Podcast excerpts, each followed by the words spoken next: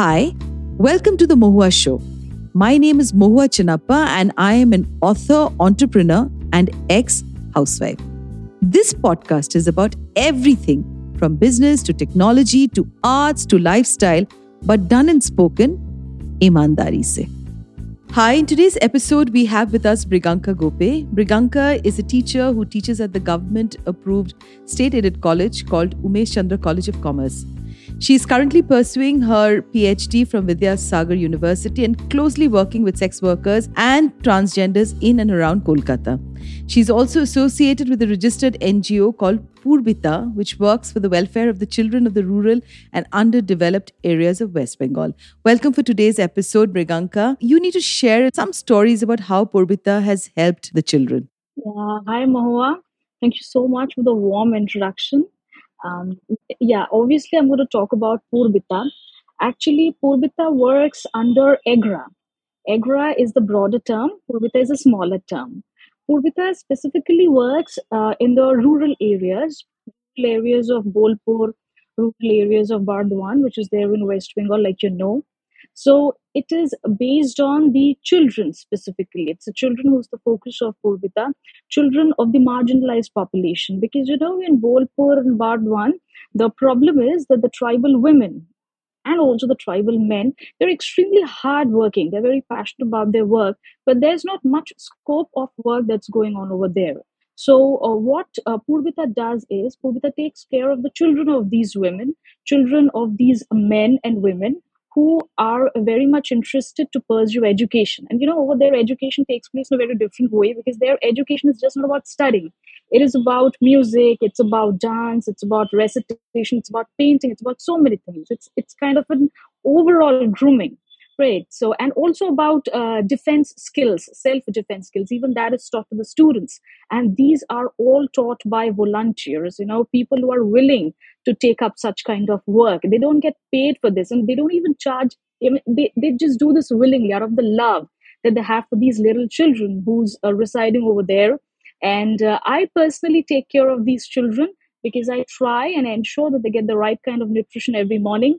For this, I do whatever I can from my end. And sometimes we organize some interesting programs, maybe a Diwali program or uh, maybe somebody's birthday celebration over there. So it is always a give and take policy because it's just not that we are giving. There's no charity. It's about the wellness. You know, they are giving us back too because whenever we reach there, we are always greeted with, you know, flowers and bouquets, which are all handmade. So there's so much of love and so much of passion here in these beautiful villages that they are always uh, welcoming us, uh, you know, with uh, their hands stretched, and they are so very near and dear to all of us. And even during COVID times, I would say, when the situation was so tough and children were not going to schools you see children uh, who live with us i mean the, the children who belong to the cities even they were not able to concentrate. They couldn't like you know do their stuffs properly couldn't do their tasks properly. They were also losing track of so many things. Uh, so you just imagine what happens what what really happened in the villages during 2020 and 2021 so the children suffered immensely. But even during those tough days, the person who runs Poorbita, uh, we lovingly call him Montuda, but his name is Kamala Kanto Jana. Uh, he uh, did everything that he could possibly to, uh, you know, bring up teachers from all the places and teach them painting and dancing and music and everything else. The 10 students, 10 children, I would say, from Poorbita uh, got into the Ekalavya project of central government and central government took them up under its wing and started uh, funding for their education, everything. Like, you know, there is an Ekalavya project of the central government where uh, marginalized kids are taken under their wing who do well and they are taught until they reach a 12th standard and they are groomed properly. So 10 children from there got this opportunity via Poorbita. So Poorbita is doing really well. It is looking after the rural children and also the rural households um, at the same time. So that was all about it. So, Mriganka, it's very interesting. You know, uh, you're a commerce student and, uh, you know, you're a commerce graduate, and your life generally revolves around numbers. And, uh, you know, why would you choose something that really is, uh, you know, in the non profitable side of work? I mean, how did you come into this whole awakening with yourself to decide and work with sex workers and the transgenders? Oh, you, I mean, this is such a deep question and something that is so close to my heart, I would say. Um, you know, uh, when I was in my university, it was back then. that I thought that um, that I that I read uh, quite a few stories and articles on sex workers and transgenders or eunuchs also. Um, and you know, uh, I have this uh, family upbringing where uh, people have told me to be compassionate, to be empathetic towards others, and to understand what people are going through. And you know, it's very important that we don't sympathize with people, which is which is something that I've been uh, told a lot of times by uh, several people who are working for others. That you don't sympathize with others, you try to empathize with others. Don't think about charity. Think about wellness programs. You're not supposed to say, "Oh, you're so poor. I'll you know help you tomorrow because i have money or i'm going to help you day after tomorrow because i have some surplus resources. This is not the way things go like it is about undergoing what they are going through or maybe stepping into their shoes and getting an idea about what they're exactly feeling so that you can feel it and you can do things that can make lives better. So this is one thing that i've been told by a lot of people and especially by my uh, family members who told me who have expressed their feelings about how you can stand by others. So it was then and uh, during my university days i was keen to work with those sectors who are considered as the informal sectors unorganized sectors. So i went on reading a lot of articles and books uh, with regard to sex workers i've seen a lot of movies also because there are so many movies revolving around them. So when you know back those days i didn't know if i would ever get a phd in a government university because I wasn't sure if I would ever qualify these exams or not. But I thought that if I ever do it, I'm going to do it on this. And it even happened once that I couldn't, um, yeah, you know, convince uh, one of, uh, know, in one of the instances that I'm supposed to do my PhD on this particular topic. I couldn't convince it well, um, and I was so upset about it. But later on, it just happened that um, things fell into place, and I got the opportunity of um, doing my research on sex workers, eunuchs, transgenders who belong to the underlying sections of the society, the informal uh, sections of the society. I, I always wanted to know how things work over there, how things uh, how things are running over there. I mean, is it actually what we read in books? Is it actually what we read in the articles, or there are a lot of differences in their lifestyle or in their uh, in the way they work or in the way they perform their duties? And what are the challenges and odds of this profession? These are the things that have been always intriguing. So when i was doing my when i thought of doing my phd finally i was very sure that i'm going to do it on nothing but you know this actually. Wonderful uh, mriganka. Two transgender people you know in tamil nadu they were harassed and their hair was forcibly cut by two men they've been identified these two men as yuva bhuvan and vijay they've been arrested by the Kalumagalai police and the incident surfaced online, you know, and what is most heart wrenching is this that the men forced and chopped off their hair. So we've had this transgender activist called Grace Banu, you know, so she shared the video on Twitter. The atrocities that often go unreported, actually, you know. Have you ever come across a situation like this, you know, in your work? Yeah, exactly. I I have uh, seen the video too, and I just want uh, I have a lot of things to tell you with regard to this because um, you know I have been working with this for some time and for quite a number of years. I'll tell you. Um, I don't know whether it seems controversial or not, but in West Bengal, the situation is slightly better. I would say slightly better in the sense that it is comparable better than the other states. Why? Because over here we don't treat people with such kinds of you know i mean i mean there's not so much of atrocity going on over here over eunuchs speci- specifically because here we are highly attached to the eunuchs. We call them uh, in the uh, in, in, in, uh, we call them when a daughter or a son is born in our families so that they can offer their blessings we meet them uh, in the local trains or local bus even if we're not paying them but we do ensure that they bless us. They look at us properly and they say that yes you're going to have a better life or yeah you're going to have a good life ahead. So these are the things we expect from them. But having said that i'm i cannot deny the fact that there are atrocities going on here as well too to some extent but not as large as the other states of india. But uh, there is one thing which is very important that article 21 of constitution of india clearly states that everyone has dignity to life everyone has you know personal freedom to choose over anything else in their life so whether the person is a eunuch or the person is a sex worker or the person belongs to any other strata of the society which is not very normal to people like you, me, or others, we are not at all in a position to harass them or embarrass them in any way or the other. There are you know children who are transgenders and who are studying in normal schools. And we very often find that these children are harassed by other children. Not only harassed by other children but the parents of those children also call them by certain names or call them you know in a certain way as if they are not like the other normal children we have. So this is very wrong. You know this is sheer inhumanity. How can parents be like this? How can you treat children in different ways? I mean maybe you know there's just one thing that we must remember that maybe we have our two eyes perfect we have our two hands perfect we have our two legs perfect. So we think we are absolutely perfect.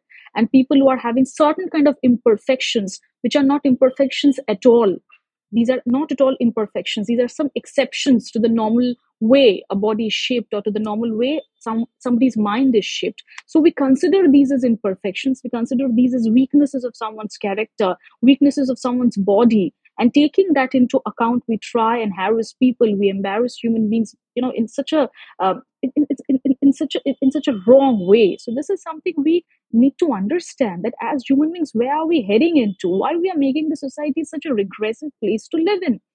These are instances that are you know happening all over india not just in the place you stated but all over india.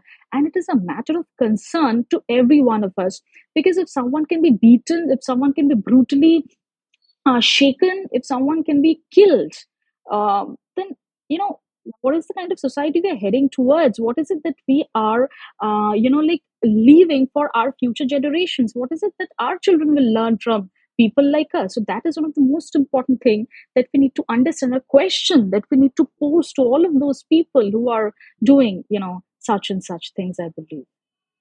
Uh, you also work with sex workers, right? And this is a very, very difficult area of work.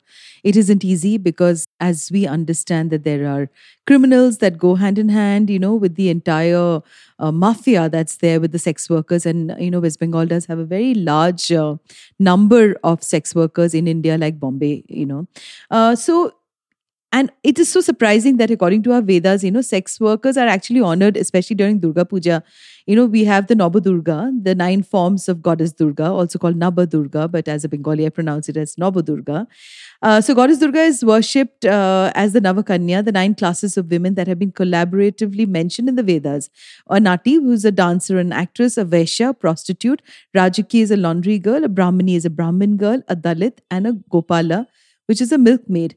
You know, so many in West Bengal believe that the worship of the goddess is incomplete without worshipping these forms and the soil from the Nishiddopolli, as it's called. Nishiddopolli, you know, loosely translated, is a place that not frequented by people, is uh, considered uh, in Punno Mati, you know, Punno, which means sacred, right? It's considered sacred right, right, Mati. Right. But in spite of this inclusion of the mud that is used in the making of our biggest festival, Durga Puja, they are still marginalized, you know. So, how much of truth is there that sex workers are included also during Durga Puja in West Bengal? I think you would be able to throw light on this. It's so true that yes, the soil is taken from there first to um, uh, before the uh, before the idol is actually you know built and the idol is uh, idol get, gets its real shape so these are the things that truly happens but the question is a question of inclusion interestingly inclusion is the subject that i'm dealing with. You know financial inclusion although it is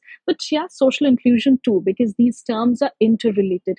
Now inclusion is all about uh, letting the people have proper economic participation social participation political participation and all other forms of participation. Unfortunately all these forms of participation are some way or the other missing uh, in West Bengal, and sex workers are actually not allowed to participate in either of these. I mean, it is very heartbreaking, but it is true. Financial inclusion, no there's no financial inclusion. There is very little financial inclusion. Someone told me that, you know, um, in GB Road, Delhi, I, I had a talk with a lady there in Delhi, and she was saying that, you know, in GB Road um, uh, in, in Delhi, which is a red light area, we have 1,500 sex workers. I said, you have only 1,500 sex workers. In Shonagachi, we have 16,000 sex workers. So you see, the number is huge. We have several sex workers work, working in Shonagachi, and not only in Shonagachi, but also in places other than Shonagachi. So a large percentage of sex workers in India is constituted here from West Bengal. So it's a huge number over here. Uh, but despite the huge number that we have, as you say, inclusion, inclusion is not there. Now, there are a lot of reasons why inclusion is not yet happening. You know, like you said, criminal activities. That is a major problem, which is true, and it is very true that criminal activities do take place in red light areas because it is the breeding ground of some heinous crimes we've never ever thought over. And if I tell you the heinous crime, I mean, what kind of crimes take place, it is not going to be a very, you know, pleasant thing to hear out. But there are stories of how things have been quite not so pleasant in a warm state like West Bengal. I, I'll just share one a very small story, which is not going to be that um, uh, difficult for people to hear. Um, I heard that there used to be a girl who was once asked that uh, how did you land up in a place like Sonagachi, which is considered to be one of the uh, dirtiest, uh, you know, people call it. Whether it is dirty or not, that is a controversial question, but people consider it to be one of the dirtiest places. So how do you get into this particular area? So she said that uh, once I was brought into this place, uh, being said that I'll get a house, I'll get a household job. So I uh, was told that this is going to be the, uh, a great place for you to work. You're going to make good money and you're going to help your family too. So she was brought over there. And uh, once she went in, nobody would let her go. So she was locked in a room. She was brutally assaulted. She was sexually assaulted. She was mentally harassed. It went on happening for two to three days.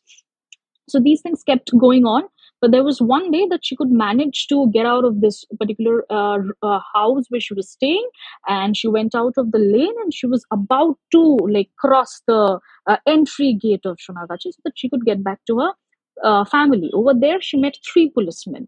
Three policemen and uh, she just told them that uh, you know i'm in a mess. I have been brought over here and i'm not willing to work uh, in this part of the uh, city i want to get back to my home can you please help me to locate my place so that i can uh, like uh, get back to my family and live uh, happily thereafter what happened is that she was raped by these three policemen not just once but multiple times and after that incident she had no option but to stay back in Sonagachi for the rest of her life. And it's not just she, but even her future generations are over there.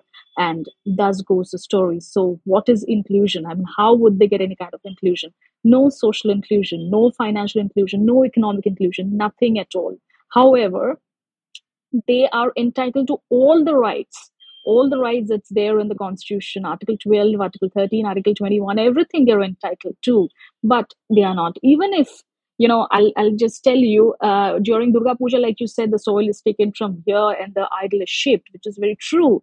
But uh, once if you visit the uh, pandals of durga puja here in every pandal you'll see people lining up in queues. So many people are there they are standing just to get a glimpse of the pandal or to understand what is the theme of the pandal so many people are there. But once you hear the names of Dorjipara or Sonagachi, you know, they are calling over mics that, you know, we have this great theme at Dorjipara, we have this great theme at Sonagachi, please come pay us a visit. You like what we have done, you like our artistry. I went to Dorjipara this year and there was nobody in that particular pandal, no one, only the volunteers their members that's all. The entire pandal was almost empty. Nobody was there. And at sonagachi very few celebrities visit over there. Sometimes you know for some uh, they do click some pictures and all of that. But normal people people who belong to the households they will never ever go over there. So as far as inclusion is concerned there is very very little inclusion.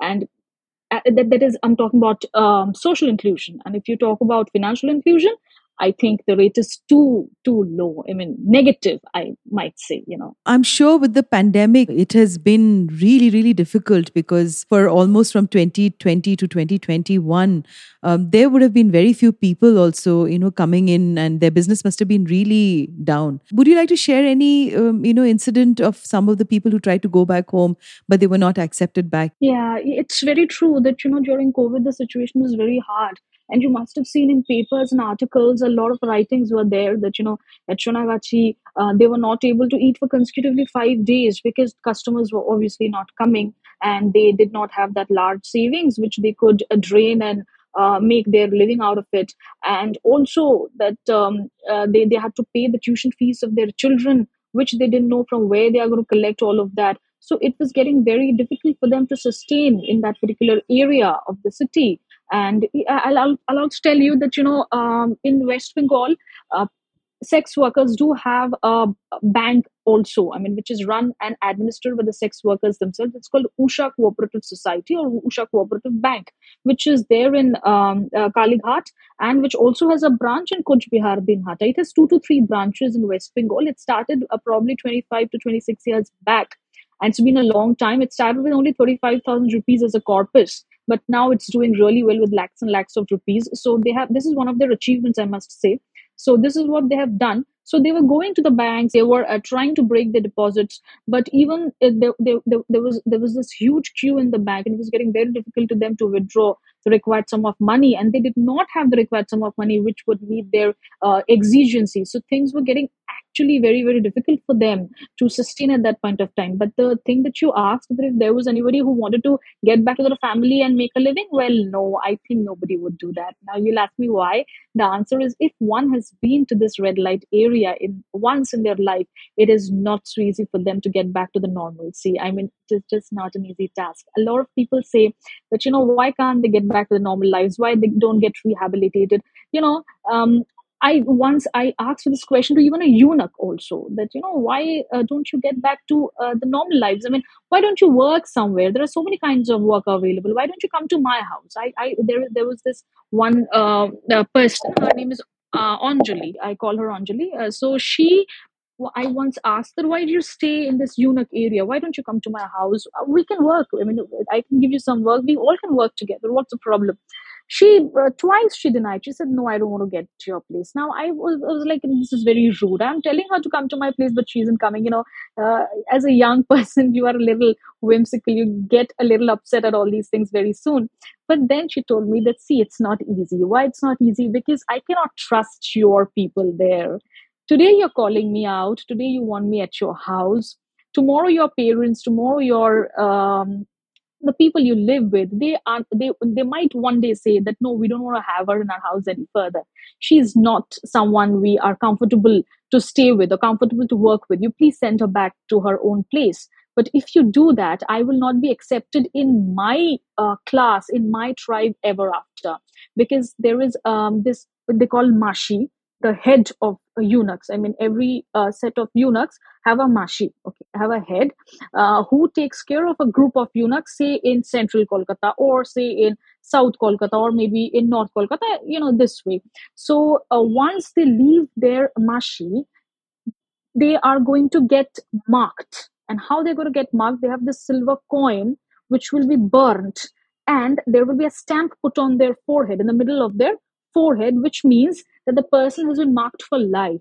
So not only they will be unacceptable in West Bengal, in the uh, eunuchs community, but they will be unacceptable across India in the eunuchs community. Seeing that mark, nobody will be accept, accepting them. So how can someone get back to the mainstream society or to the families of the mainstream society uh, with a risk that as large as this because if the family doesn't accept them later on if the family feels whimsical and says that no we don't want to have you here you please go away and we are not okay with you people then where will they go? They have nowhere else to go. They have nowhere else to live nowhere else to work for.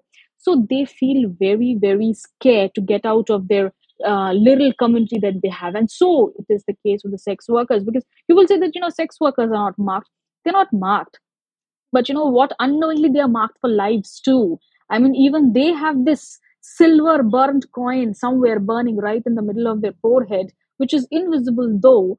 But yeah it is also there. I mean people know that they work over there. People know that they have been working over there. So nobody accepts them in their household. Nobody keeps them even as a servant. So it is not easy for them to get back to the mainstream society. But yes covid has hit them very hard. But later on they developed strategies of having video calls and all of those things to entertain to i mean entertain or say serve their customers and get money via google pay PhonePe. But google pay PhonePe is not well accepted in Sonagachi because they go for cash transactions mean like i told you digital india is something or financial inclusion is something which has not yet left its footsteps properly uh, in these communities. So dealings in cash are more but uh, little bit they try to uh, kind of recover from the situation in the later part of 2020 or later uh, in the beginning of 2021 the situations are way better now. But yes covid has been literally very very uh, tough for them you know Uh, so, Mriganka, you know, I am, of course, as usual, short of words because I keep realizing that, you know, we've uh, seen this film by um, Julia Roberts and Richard Gere, Pretty Woman. And that film showed about how this uh, really high flying corporate guy is willing to marry a prostitute. And in reality, it is not so. So, there's a very clear mark or a boundary line between the gentleman areas and the prostitute areas that continues even today. And just going back and looking from the middle of the 19th century, the British colonial administration, the Christian missionaries, and native English knowing, educated Victorian Indian gentlemen that we find even in plenty, even now. And I repeat the word Victorian Indian gentlemen, they started a campaign against the prostitutes. So this was part of their project of social sanita- sanitation you know social sanitation which i think they needed more than the prostitutes who were earning a living. Uh, it was a process for creating the so-called gentle society and um, this is such a it's a very very long battle. And for all our listeners you know prostitution in kolkata formerly called calcutta is present in different forms. And kolkata's sex industry is one of the largest in asia. Prostitution may be brothel based or non brothel based as in the case of call girls. India is regarded as having one of the largest commercial sex trades globally. Kolkata has many red light districts out of which shonagachi is the largest red light district in asia with more than 50000 commercial sex workers. And this may not be exactly correct, the number, if they do not have access to sanitation, healthcare, ability to lodge a complaint with the police for you know any sort of sexual abuse i think we're still very very far away in development thank you mriganka gope for being on today's podcast and i wish you all the best for all the work that you're doing it requires a lot of courage and on our podcast, we bring out voices of people that's unheard. Thank you. Thank you so much, Mohua, for having me here today. It was so nice to talk to you, and thanks a lot. Thanks a ton for this. To you, our dearest listeners, you can find us on your favorite streaming services Spotify, Amazon Music, Apple Podcast, and of course on all other major streaming services. With loads of love, we are The Mohua Show, where we talk imandari se.